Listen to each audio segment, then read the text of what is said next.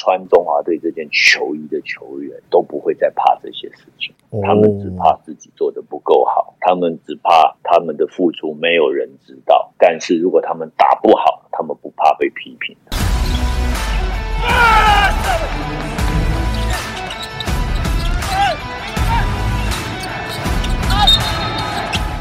话题人物对号入座，坐哪里？球场第一排。耶嘿！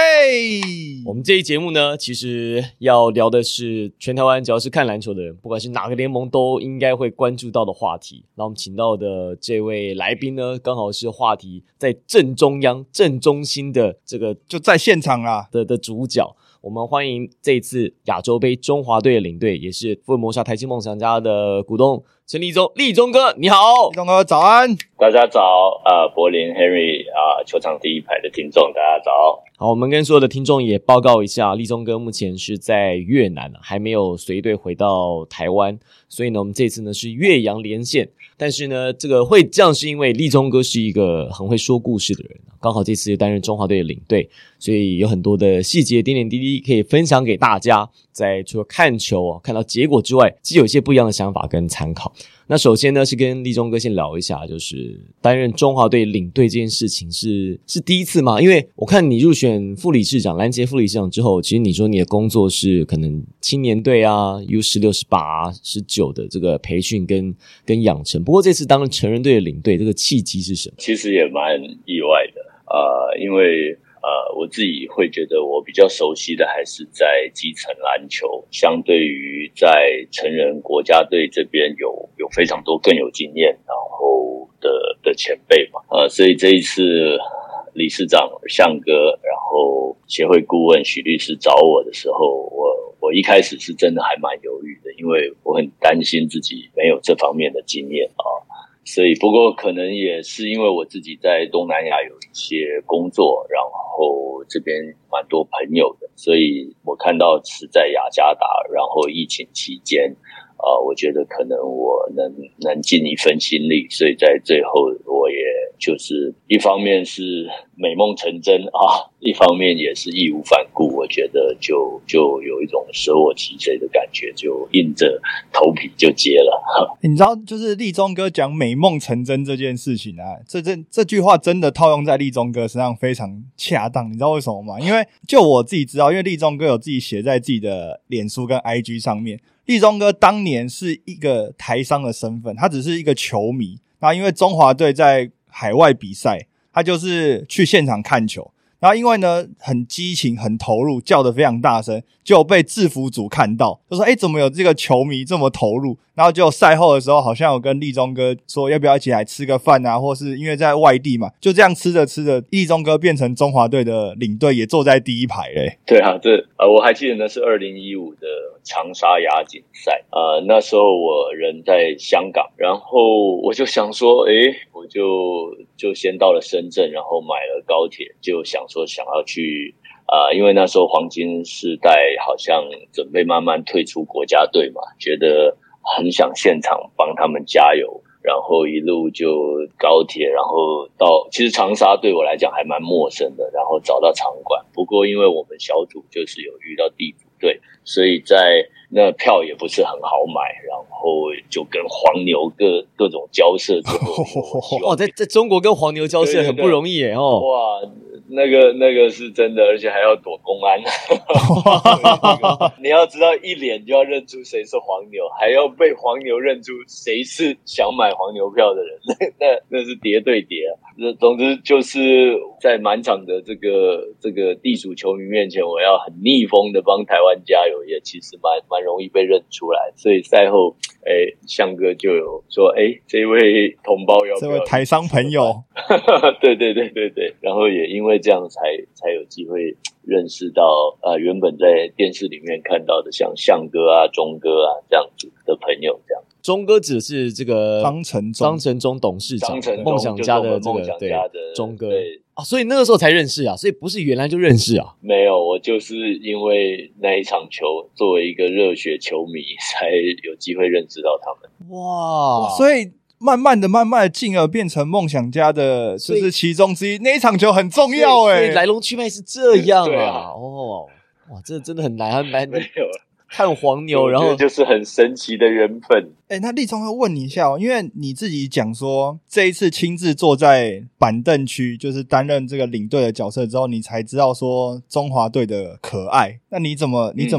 分享这件事情？就是为什么你亲自参与之后，这个张力跟压力是不是没有坐上去，真的都完全没办法体会？对，其实刚刚讲说中华队的可爱啊，这是在被约旦绝杀的那一个晚上，谢典林理事长发给我的 line 啊，我觉得他也没有跟我说什么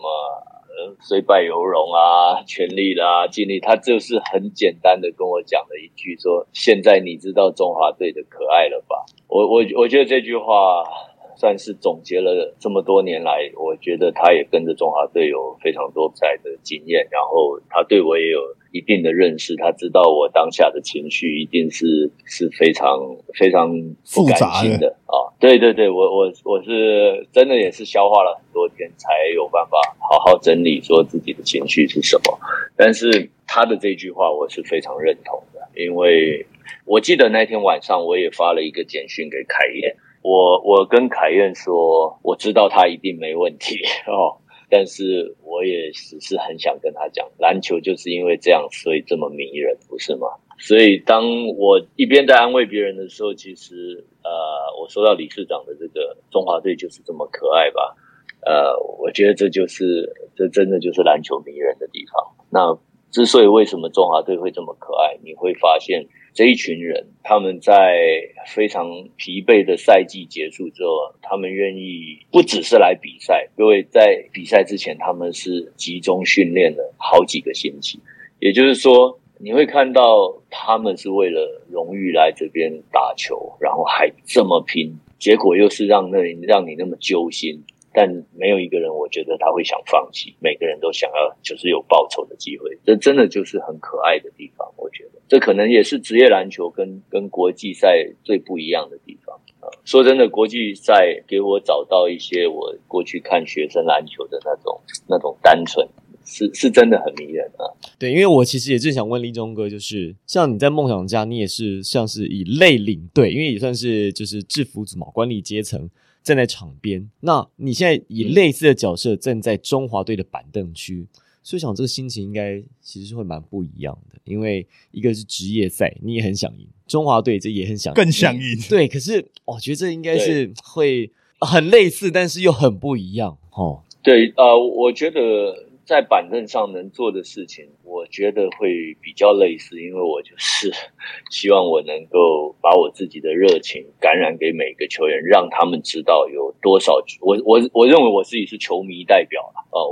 我给自己的定位就是在板凳席上有一个人代表球迷，而球迷对台湾篮球是非常重要的，所以我把自己就是给自己的人设是这样。但是非常不一样的是跟职业篮球不一样，职业篮球只有一个目标就是总冠军，所以呢赛季很长，球员有各种伤病问题，我们还要培养新秀，然后要让老将轮休，职业赛事是一个马拉松，我讲最后的目标只有一个，就是总冠军。可是在国际比赛它是一个很短的杯赛，而且你的对手，我想举一个例子，就是第一场我们赢了80，我们知道我们有机会打12强了，然后在最后对小组赛是对中国，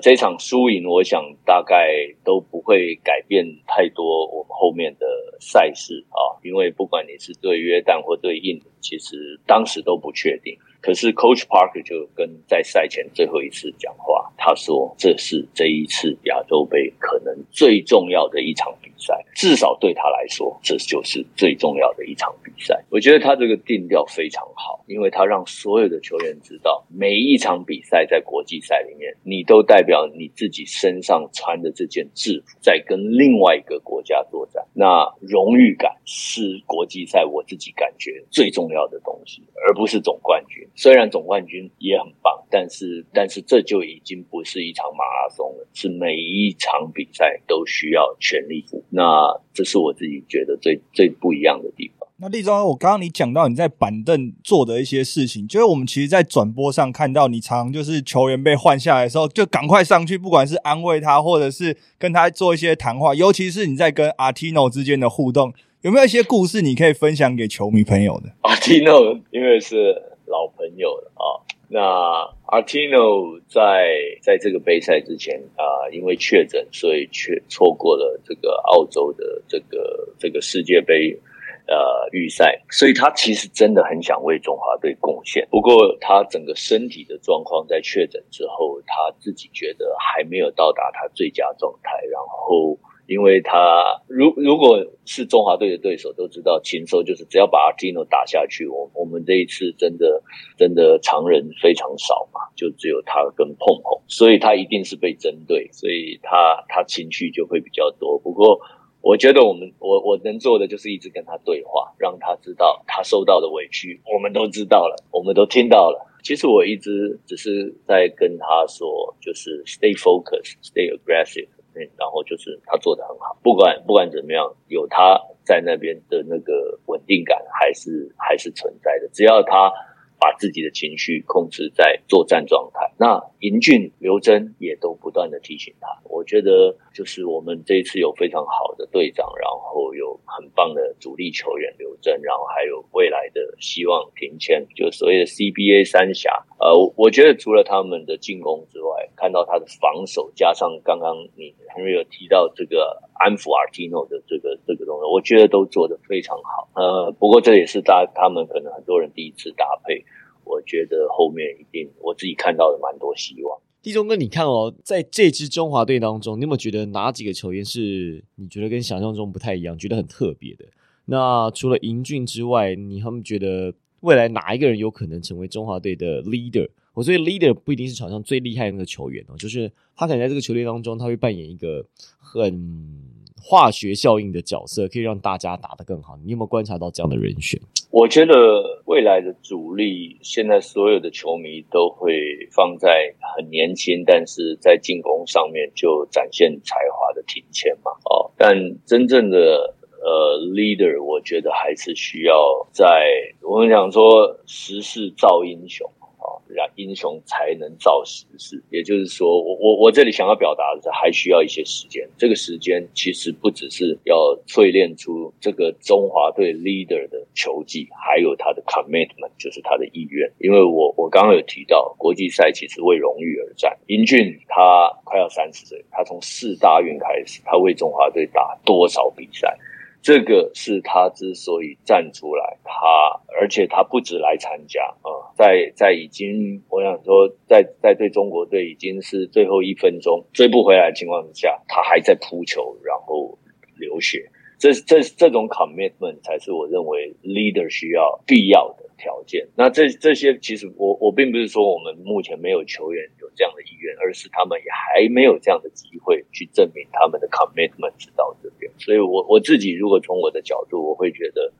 除了球技，他对荣誉心的这个承诺感，对这件制服的承诺感，会是需要一些时间来证明。那英俊真的是让我觉得非常感动。除了这个之外，立中哥有没有哪些你看到的小事情，比如在训练过程啊，在你们可能生活过程啊，在移动过程，在比赛的过程当中，一些小事情点点滴滴，你也觉得蛮感动，觉得很可以跟大家说一说的？不一定是球员哦，工作人员、球迷都可以哦。我讲一下更衣室的部分好了，因为这也是我觉得蛮特别的。其实我觉得很多我过去不熟悉的球员，可能是其他球队或不同联盟。这一次我在更衣室里面，我发现真的台湾有这样的篮球员真的都是很幸运的事情。我讲一下大汉大汉就是一个 ENERGY GUY。我知道他去年整个球季因为也是受伤很一直到他真的是球季很末端他才恢复。但他总是喊叫声最大声，然后鼓励这个，所以我觉得一个球队一定要有这样的 energy guy， 就像梦想家有杨胜燕这样角色，那大汉扮演得非常好。然后我最后对约旦那场球，对博勋其实博勋真的大家看那个 PTT 都纷纷向博勋跟碰碰道歉，不是吗？对对对对对对，就是因为这一次出赛之前容茂受伤，那四号的位置原本容茂是最有竞争力，在亚洲我都对他非常有信心的一个四号球员啊，他的受伤，所以当天赛前其实我觉得我们最担心的其实就是四号位，所以我跟博勋说今天真的要靠你了，然后就是真的就是靠你拼了。博勋那一场的比赛真的就是遇到传奇阿巴斯哈，我觉得他没有跟在怕，都周博勋那种 fearless 那种无惧啊，是给我非常大的印象。那碰碰更是，我觉得碰碰在中华队他真的是帮中华队坦了很久，真的，不管是物理性的坦，真的他就是对方最重、最大只的、最凶的，他要去扛。到很多网络上的舆论，他扛哦，但是他也证明选他真的就没错哦。所以包括凯燕，其实我一直对凯燕我。因为他我们从全运会他是台中代表队，我就觉得凯燕是一个队友一定会很喜欢的人啊，因为他在球队里面他并不是中华队的先发，可是他在这次里面应该年纪也是算第三大了啊。你可以看到有一些小细节，比如说中场练投的时候，他投几球之后他就会下来捡球，然后他会点名年纪轻的球员，但是有机会上场啊。比如说右者你去投，然后他就自己进来捡球给右者投。我觉得这些小细节都让整个球队的化学效应大加分。刚立中哥讲到阿巴斯这个人在约旦，他就是一个黄金世代般的存在。然后阿巴斯他在对台湾球迷最有印象就是当年琼斯杯跟陈信安干起来，就是他本人。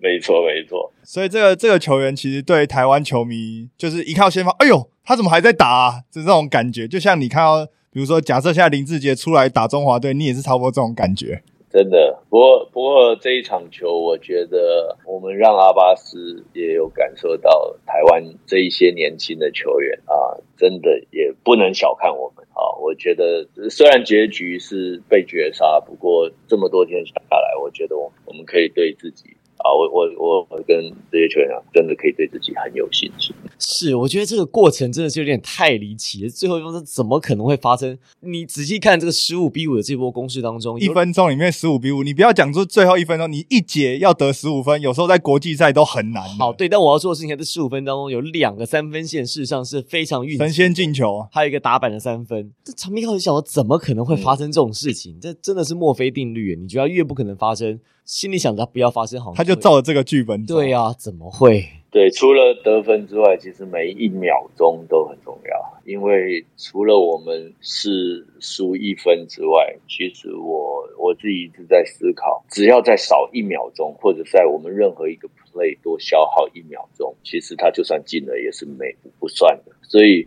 通常在那个当下，比分是一个 indicator， 但是最大的敌人是时间，而我们其实时间本来站在我们这边，时间是约旦的敌人，而我们没有利用到时间这件事情，是我觉得有点不甘心的。不过这都是后话了，这只是我自己作为一个球迷，可能我自己也在想怎么会是这样啊。立中哥在当下板凳区看到那一刻，我们在现场，就是应该说我们在看球的大荧幕前面啊，就是全部是哑口无言，对，都没有声音，都没有讲话，就呆住了。你们在板凳区也是一样的心情，也是一样的反应吗？我觉得当下所有人，包括我自己，可能有几秒钟是很情绪，但是接下来的30分钟，我觉得是走进，就是就很快的把情绪放下。但是我必须讲，至少我本人的情绪是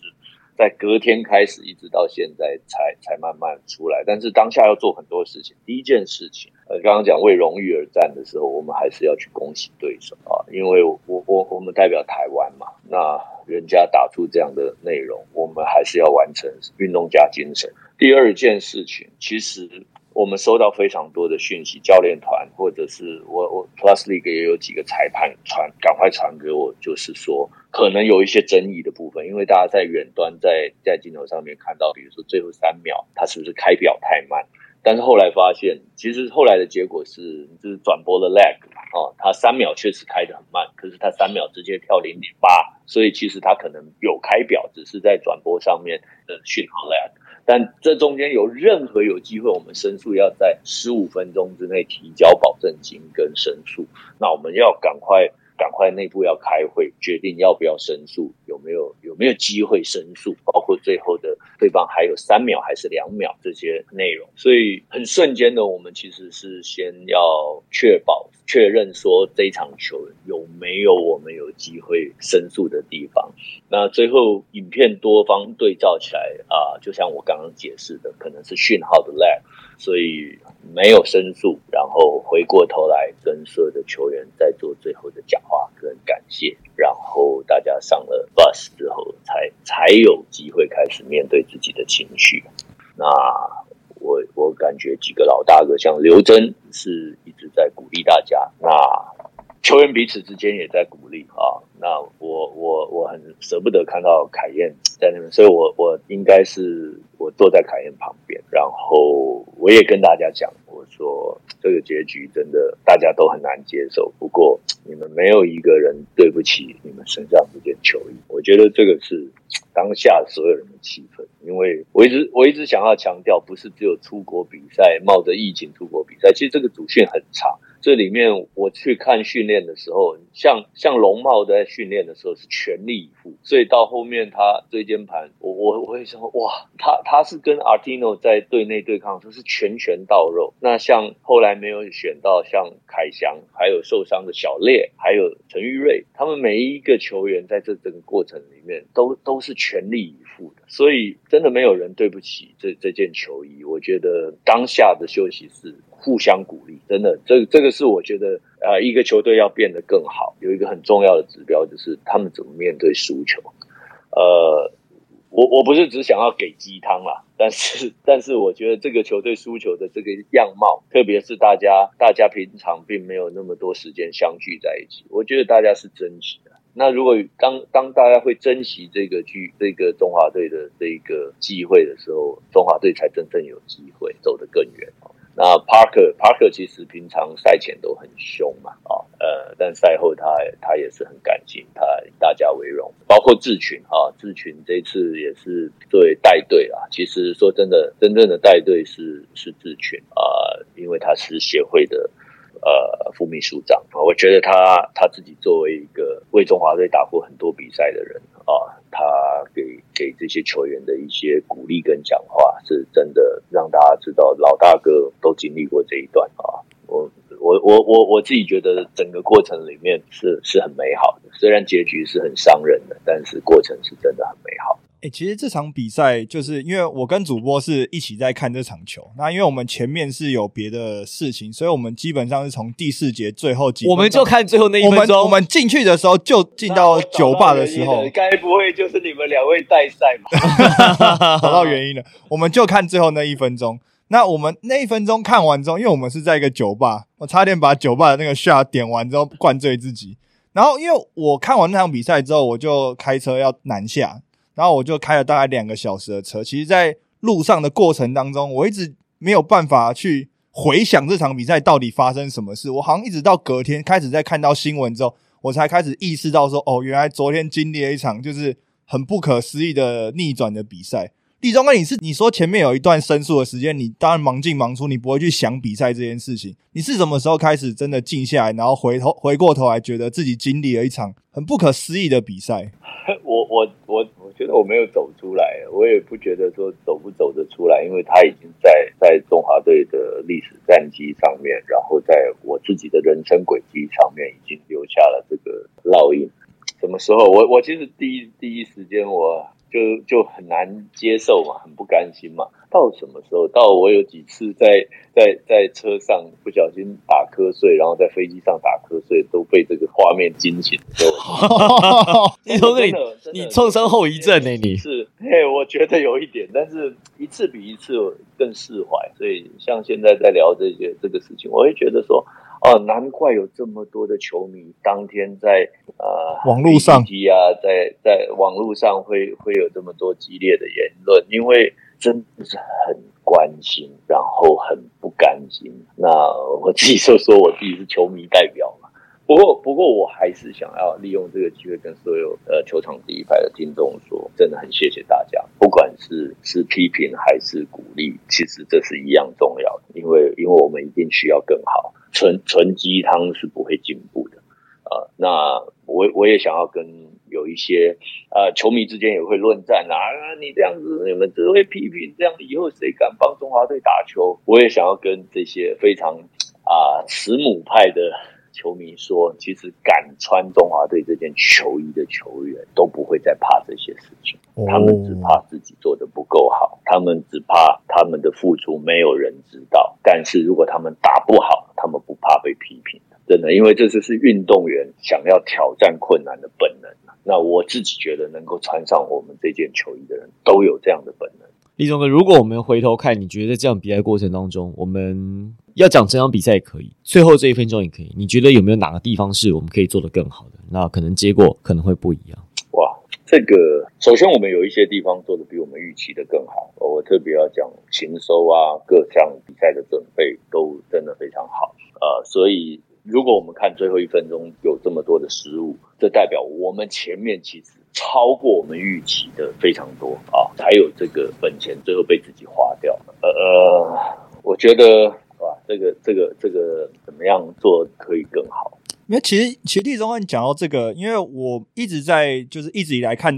看很多的比赛，有很多比赛是最后一分钟或者最后几个 play 输掉，那其实很多人都会针对最后一个 play 来去做讨论啦。我自己个人一直有的想法，我一直秉持的一种理念是，你一定要前面撑得够久，或者是你一定要做对了很多事情，你才有在最后一分钟不管是输或赢的机会出现，才有机会被讨论。当然成败论英雄，这个是竞技运动一定会遇到的事情，不过更重要的是，其实整场比赛就像立中哥讲的，如果你真的要球队进步，或者是这支中华队变得更好，应该是看说我们到底中间做对了哪些事情，我们把它继续做得更好，做不好的事情我们在下一次的比赛或是用别的机会然后去做更多的修正，这样子才有可能让这支中华队或是未来我们的国家队能够变得更好，这是我一直以来的感觉。好，我来提供一下我的观点好了，那个大家也听听看，这我个人的观点。我其实认为在对方有这个反扑的气势的时候，我如果是教练，我不会在最后大家不讲说这英俊把这个膝盖磨破皮了，流血下来治疗可以喊暂停嘛，然后治疗止血之后再上去罚。可是我如果是教练的话，我可能在对方有反扑的气焰，就投进第一个打满的三分的时候，我可能就会喊暂停。我会让这件事情先止血，对，先停住，不要让对方觉得说，诶，好像我们反攻的气焰有可能上来。当然，作为领先的一方是很少在这个时候会喊暂停的，因为我们希望要时间赶快跑完。可是如果说现在，当然事后讲比较容易了，可是以我来看了，我看这么多比赛，那很多这种逆转的发生，它都是连续性的。就时间发生的太快了，对，所以你有点措手不及。网友说有点被打傻了，可是我自己觉得并不是被打傻，是说在那段期间球员他反应的时间，他当下没有反应过来，他知道该怎么做，可是他只是没有想到说这种千分之一甚至万分之一的几率会发生在这样比赛。所以如果是我的话，我可能在对方有稍有反扑的气焰，可能追到很近，追到一两波球权的时候，我可能会先喊暂停。其实这个暂停也没有要做什么，就是要提醒大家说，我们是把我们先前做好的事情再做好，而且提醒大家是领先的，时间是重要的，就让对方不要一直得分一直得分，这个感觉他们觉得说，好像我们有机会。我是我的话，我可能会这样做，这我个人的观点。我相信就是在很多站，比如说一个是暂停，就是换人，或者这边都有。但我刚刚一直在思考这个问题，就是我在想说，这个逆转它是不是就是会注定发生的？因为刚刚在讲说有好的部分才会有机会被后面才会有机会被逆转。这次的中华队啊，我觉得如果会给我留下最深的记忆点是刚刚我们前面提到的这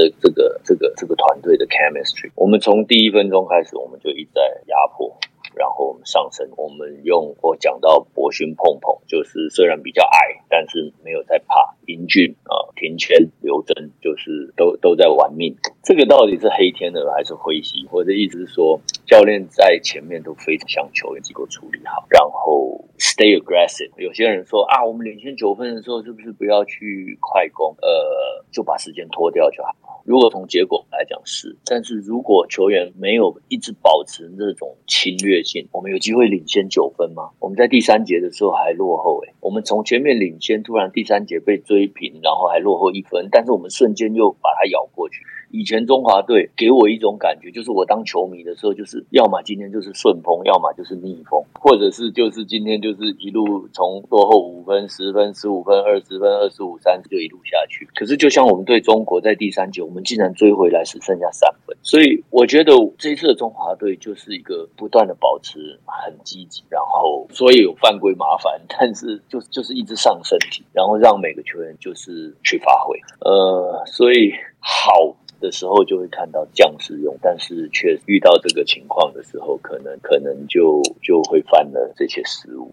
所以这只是我个人，因为每个人对这种事后的情况的总结会有自己的想法跟看法。只是谢谢刚刚 Henry 跟柏林在讲说，我突然觉得，难道这个就是我们保持侵略性最后产生的代价吗？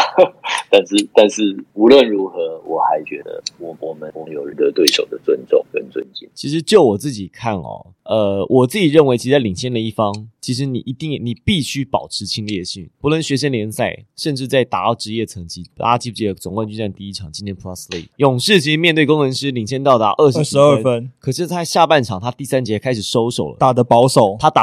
没有保持侵略性，所以他分数就被压过去了，在最后一集的时候被对方超过。我其实认为银俊的那个上篮，其实我自己看，其实我自己没有认为有太大的问题，因为你必须要，就是你当你可以赢到11分的时候，你不能想你赢9分，有这种心态的时候，你一定被逆转。所以我反而认为那个上篮其实问题不大。我其实后来其实觉得是我比较不甘心的地方是说，其实打了很好的一场比赛，但是呢，反而变成等于说有点真的被 posterize， 就被印成对方海报的一部分。就这样比赛对约旦来讲，他们一定会觉得说，这个是他们国家篮球史上很重要、很经典、很戏剧性、很不可思议一场逆转胜，很传奇的逆转胜。可是偏偏我们是主角，我就是觉得这个地方我很不甘心，就明明打得这么好，但是反而就是因为你打得很好，变成他的配角。我这一点我是最难以释怀的是这个部分。其实比赛的过程输输赢赢，我觉得过程当中享受好比赛，这个我个人很享受，但是对于这一点，我到现在我还是很难释怀。我跟你有一样的想法，因为毕竟这是一场国际赛，就是中华队出去比赛，它不像那种职业赛，是我今天输了，明天可以再来。国际赛最不甘心的地方是你不知道你下次什么时候才能找他讨回来。不，人家打得更好就算了，是人家的运气成分。因为其实那个打板那两个神仙球，那真的都是有一点运气成分，就是不是有一点，就必须说真的是有运气成分在，真的不甘心，技不如人就算，打不好那也就算，重点是有拼，是输给运气，但是这就是人生的一部分。搞不好因为这场输球，然后之后的中华队都会在每一分每一秒，尤其是最后1分钟里面去做，把细节做得更好。那如果是这样的话，这一场球换未来10年的中华队处理这种细节就值得了，写成教案就对了，写成教案，搞不好真的就值得了没错没错，我就非常认同了。那立中哥最后有没有什么要跟所有的球迷或者甚至是球员来聊聊的？应该说最后有没有什么事情是你想要跟大家做一个总结，让大家在经过了这一次的比赛之后呢，然后未来对我们的球队，对我们的篮球还是充满了希望，充满了不要说信心啦，充满了期待我想谢谢所有关心台湾篮球的球迷，还有你们的热情我觉得台湾篮球要更好，就是我们关心它，然后我们一起去维护这个环境，让所有的球员都会以穿上中华队的制服为荣只要这一点能存在，我对台湾篮球是有信心的，然后我会越来越好。谢谢。好，环境越来越好，选手在自我的要求越来越高，那总是希望我们能够走在正确的道路上。不过当然我其实很认同立中哥刚才说的，就是其实球员并没有畏惧跟害怕批评，其实我自己觉得没有关系，因为我之前看过脸书有一句话，我忘了是谁说批评不可怕，可怕的是不在意。其实也有立中哥讲一万话就是你爱的反向不是恨，是漠不关心。哦，我就是从原来我就是立中哥讲，哦，对，德雷莎修女说的嘛，是吧？对对，立中哥可以帮我们来还原一下这句话。就德雷莎修女说的嘛，爱的反面不是恨，而是漠不关心。那不管是正面的还是反面的，这都是对台湾篮球大的助，所以我这一次非常感谢。没错，就像我们节目一样，也有很多球迷批评，说我们太主观，或者说我们这个不好笑，哎，或者是这个总是偏袒我们，会什么什么，为什么不说，为什么不说？你的批评我们就当你爱我们。对对对对对，我们哎，真的，我说真的，我就当你爱我们，对对 ，OK 的。好，我们今天非常谢谢这次中华队的领队立中哥，那也希望立中哥早点回，哎，大概什么时候回台湾？8月初哦，快了快了，大概在1-2个星期啦。旅行愉快。那我们接下来也期待，不论是中华队或者是梦想家，在接下来下个球季有一些比较不一样的表现。我相信第三季应该会是蛮热闹的，会蛮有，对，迫不及待想要开季了。好，那我们也谢谢立中哥在今天呢，百忙之中啊，在其实越南还有很多的公事要处理啊，来跟我们聊聊这次中华队的表现。我们谢谢立中哥，谢谢立中哥，谢谢你们，谢谢球场第一排。我是王柏林，我是 Henry， 球场第一排，我们下次再见，拜拜，拜拜拜。